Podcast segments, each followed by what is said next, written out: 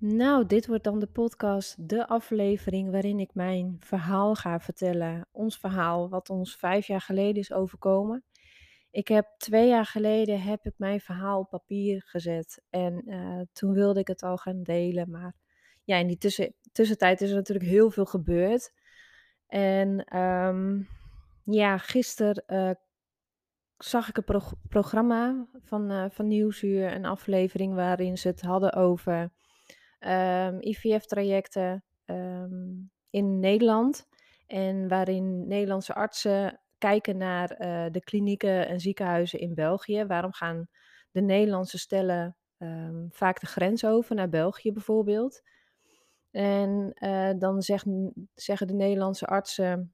In dit geval was er een arts die, eh, die aangaf dat er in België echt geen andere dingen worden gedaan. En nou ja, die, die, ja, eh, ik eh, zal het netjes houden, maar ehm, onze kliniek waar wij destijds zijn geweest in Leuven kwam ook nog in beeld. En ja, die werden neergezet als een soort van eh, businessmodel. En toen gingen mijn haren recht overeind staan. Toen dacht ik gelijk aan ons verhaal, wat wij te vertellen hebben over een Nederlands ziekenhuis, waar wij destijds ICSI-traject hebben gevolgd. En ja, nu is het moment om het verhaal te vertellen. En ik vind het heel spannend, oprecht. Het heeft niet voor niet zo lang geduurd dat ik het deel. En dat heeft er echt mee te maken eh, dat ik ehm, bang ben om ehm, andere vrouwen hiermee angstig te maken. Ehm, maar ja, dat is echt absoluut niet mijn bedoeling. Maar dit is wel ons verhaal, wat ik, wat ik echt nu wil delen. En ik heb het dus opgeschreven twee jaar geleden al en ik ga het nu voorlezen. Ehm, ja, dus laat ik maar beginnen. De gebroken kinderwens. De dag van de cryo, dat is een ingevroren embryo, terugplaatsing. Angstig zoals altijd op zo'n dag pak ik de telefoon op wanneer ik zie dat het ziekenhuis mij belt. U mag vanmorgen om kwart voor twaalf komen voor de terugplaatsing, meldt een verpleegkundige. Oh yes, het is gelukt. De laatste cryo van XI2 is goed ontdooid en we mogen het gaan ophalen. Zoals de opdracht is gegeven, heb ik een goed gevulde blaas en rijden we richting het ziekenhuis. Dit is waar je het voor doet. Al die hormonen in je lijf spuiten, al die echo's en de punctie, de tranen en de angsten. Hiervoor zet je alles stil en richt je je leven op maar één ding. Nu is het moment. Ik kan niet wachten. We mogen plaatsnemen in de wachtruimte en worden na 10 minuten opgehaald door de verpleegkundige. Volgens mij hebben we elkaar al eens eerder gezien, zegt ze. Dat klopt, zeg ik. Maar ik kan me voorstellen dat je echt niet ieder gezicht kunt onthouden. Het is misschien een beetje als een lopende bandwerk, zeg ik gekscherend. Mag het eigenlijk niet zeggen, maar dat is wel een beetje zo, inderdaad, lachte ze. En ze neemt ons mee de behandelkamer in. Daar staan de arts en laborant op ons te wachten met wat papieren in hun handen. Goedemorgen, ik ga vandaag de terugplaatsing bij u doen en we zouden graag uw beide gegevens willen checken om zeker te weten dat we de juiste mensen voor ons hebben staan. Onze namen en geboortedata noemen wij op en deze worden vervolgens gecheckt door de arts en laborant. De gegevens zijn juist en de laborant gaat naar haar werkplek om het embryo klaar te maken voor de terugplaatsing. Ik mag me omkleden in een afgesloten ruimte en kom vervolgens terug met alleen bovenkleding en sokken aan. Tja, dit blijft toch altijd wel een dingetje. Maar ik doe zo nonchalant mogelijk en stap de behandelkamer in. Ik mag gaan liggen in de stoel en word voorbereid op de terugplaatsing. De eendebek wordt geplaatst en met een echo op mijn buik wordt de baarmoederhals in beeld gebracht. Vervolgens wordt er een dun slangetje in de baarmoederholte geschoven. Nu is het wachten op de laborant. Ze heeft de schone taak om ons embryo op te laten zuigen in een slangetje.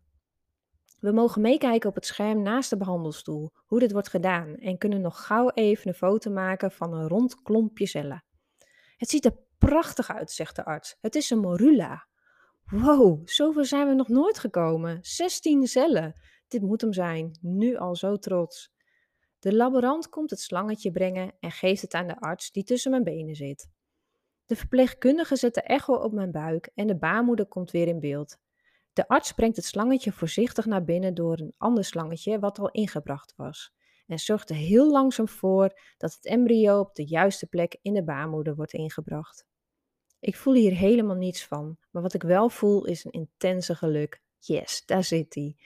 Er wordt een foto van de echo gemaakt waarop je precies kunt zien waar de embryo zit. Een foto om thuis in te lijsten. En nu maar lekker gaan groeien, knappert. Ik mag me weer aankleden en bedanken deze lieve mensen voor de goede zorgen. Met een geweldig geluksgevoel verlaten wij het ziekenhuis en stappen de auto in om nog even langs ons huis te rijden die in aanbouw is.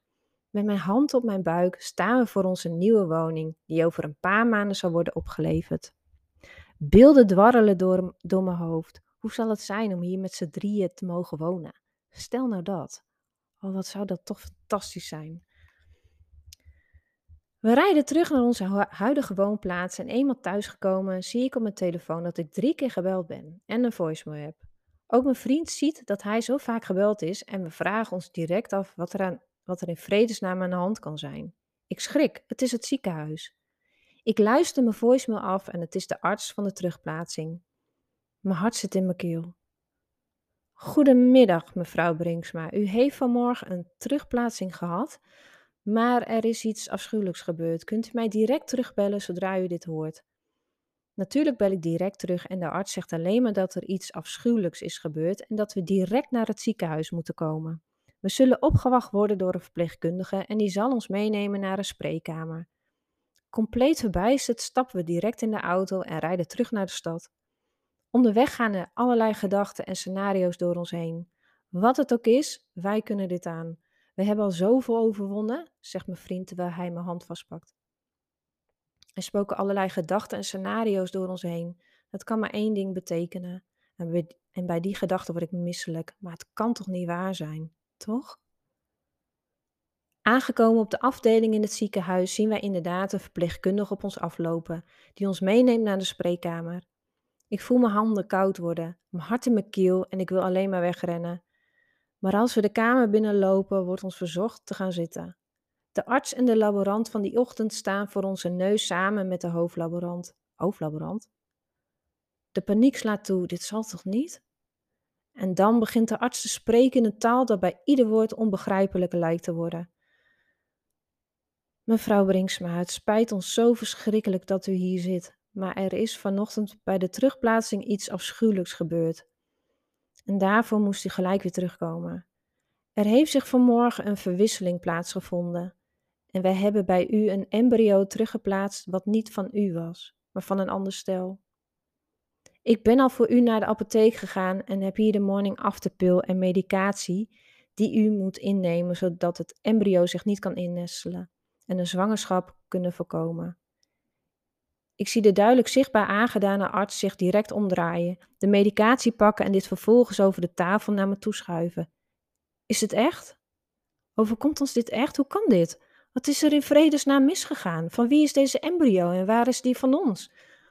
Moet ik nu andermans embryo kapot maken? Omdat jullie een fout hebben gemaakt? Maar het was een perfect embryo. Het was een morula. We hebben er een foto van gemaakt en we zijn ermee naar ons nieuwe huis gereden. Het zit in mijn buik. Kan het er niet gewoon uitgehaald worden en naar de juiste mensen teruggebracht worden? Hoe gaat het met die mensen? Is dit een laatste embryo? Kan ik het niet voor hun dragen en na negen maanden overhandigen? Weten jullie wel wat je van ons vraagt?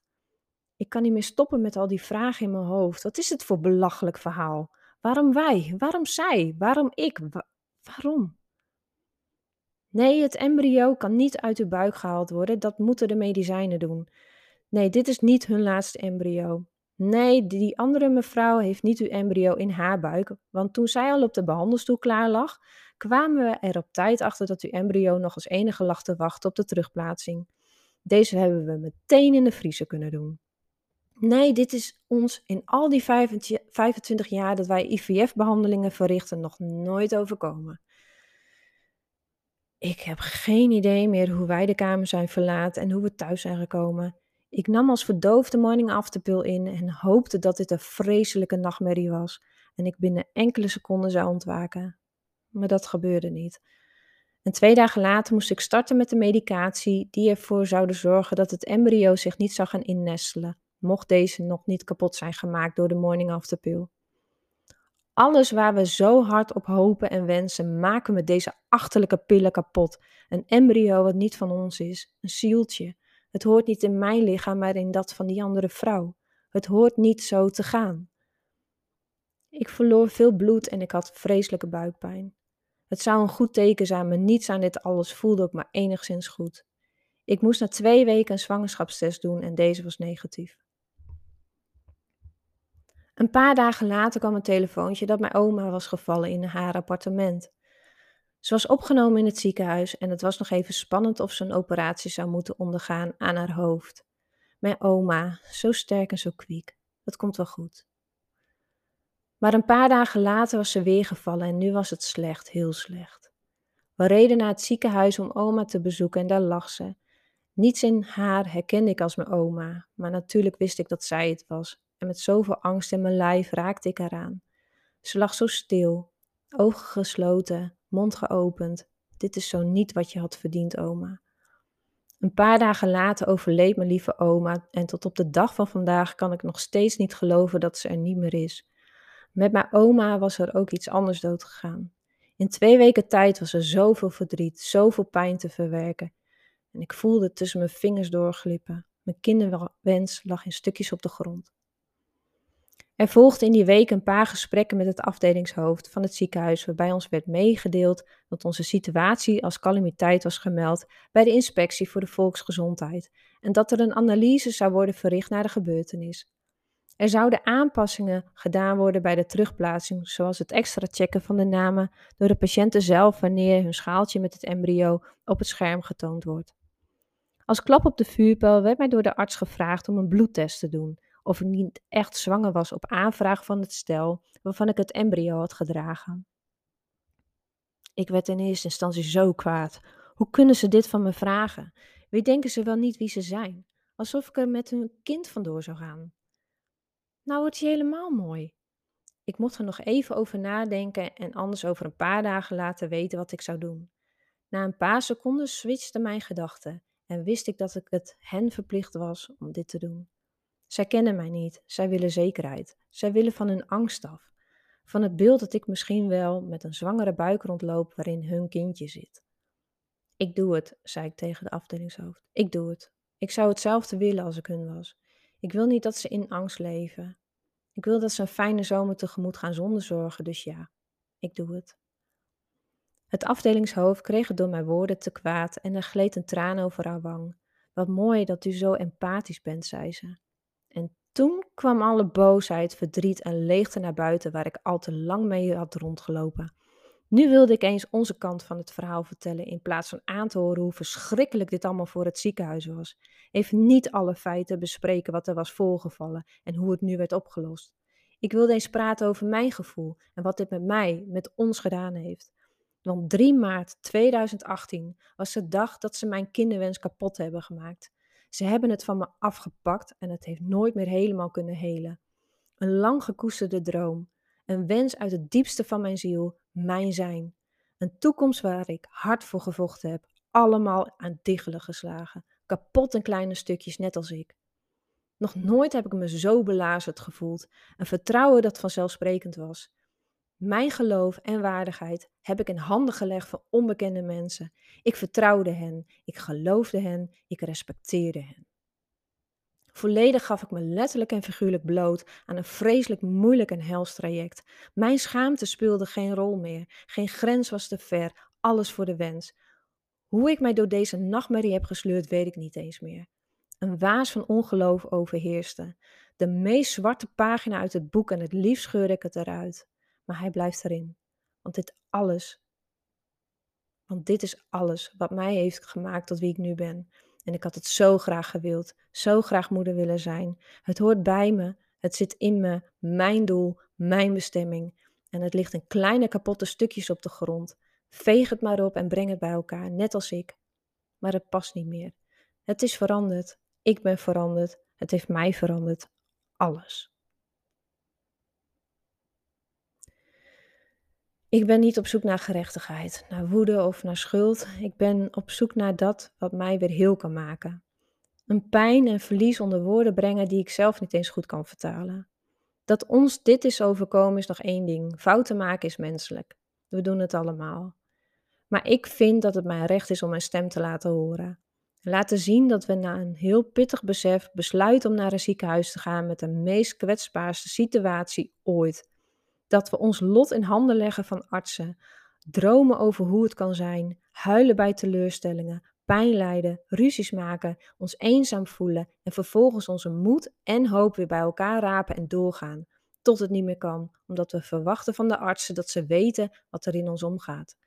Wat onze wens betekent, hoe het ons leven beheerst en dat je daar met heel veel respect en zorgvuldigheid mee om hoort te gaan. Het is niet nodig om uit te wijden over wat er exact die dag is gebeurd. Dat is niet aan mij. Dit is mijn verhaal, mijn woorden. We hebben het embryo dat weer terug was gegaan in de vriezer later teruggeplaatst gekregen, maar werd helaas geen zwangerschap. Na deze terugplaatsing zijn we over de grens gaan kijken in België en wilden onze allerlaatste ICSI-traject in Gent, in Gent bewandelen. Helaas moest ik vlak voor de punctie het traject afbreken omdat er amper rijpe eicellen waren. Ik had ruim een maand voor niets de hoogst maximale dosis aan hormonen in mijn buik geïnjecteerd. Na nog eens goed te kijken naar de mogelijkheden die België ons kan bieden, kwamen we uit bij Dr. Valkenburg, die samenwerkt met het Life Expert Center in Leuven. Daar heb ik vervolgens verschillende onderzoeken en een baarmoedercorrectie ondergaan. Zodra ik helemaal hersteld was van de operatie en we groen licht kregen om te starten met de laatste ICSI-poging, kwam COVID en viel ons plannetje in duigen. Omdat we niet langer meer wilden wachten en ik de 40 jaar was gepasseerd, zijn we in gesprek gegaan met ons huidige ziekenhuis in Nederland. We legden onze voorwaarden op tafel en bespraken wat ons zou kunnen helpen om het traject enigszins zorgeloos te laten verlopen. Helaas hebben ze onze kinderwens niet in vervulling kunnen laten gaan en zijn we nu definitief kinderloos en is het boek gesloten. Ik ben het ziekenhuis dankbaar dat ze bij de laatste ICSI geluisterd hebben naar onze wensen ervoor gezorgd hebben het zo prettig mogelijk voor ons te maken. En zo hoort het te gaan. Bij iedereen. Altijd.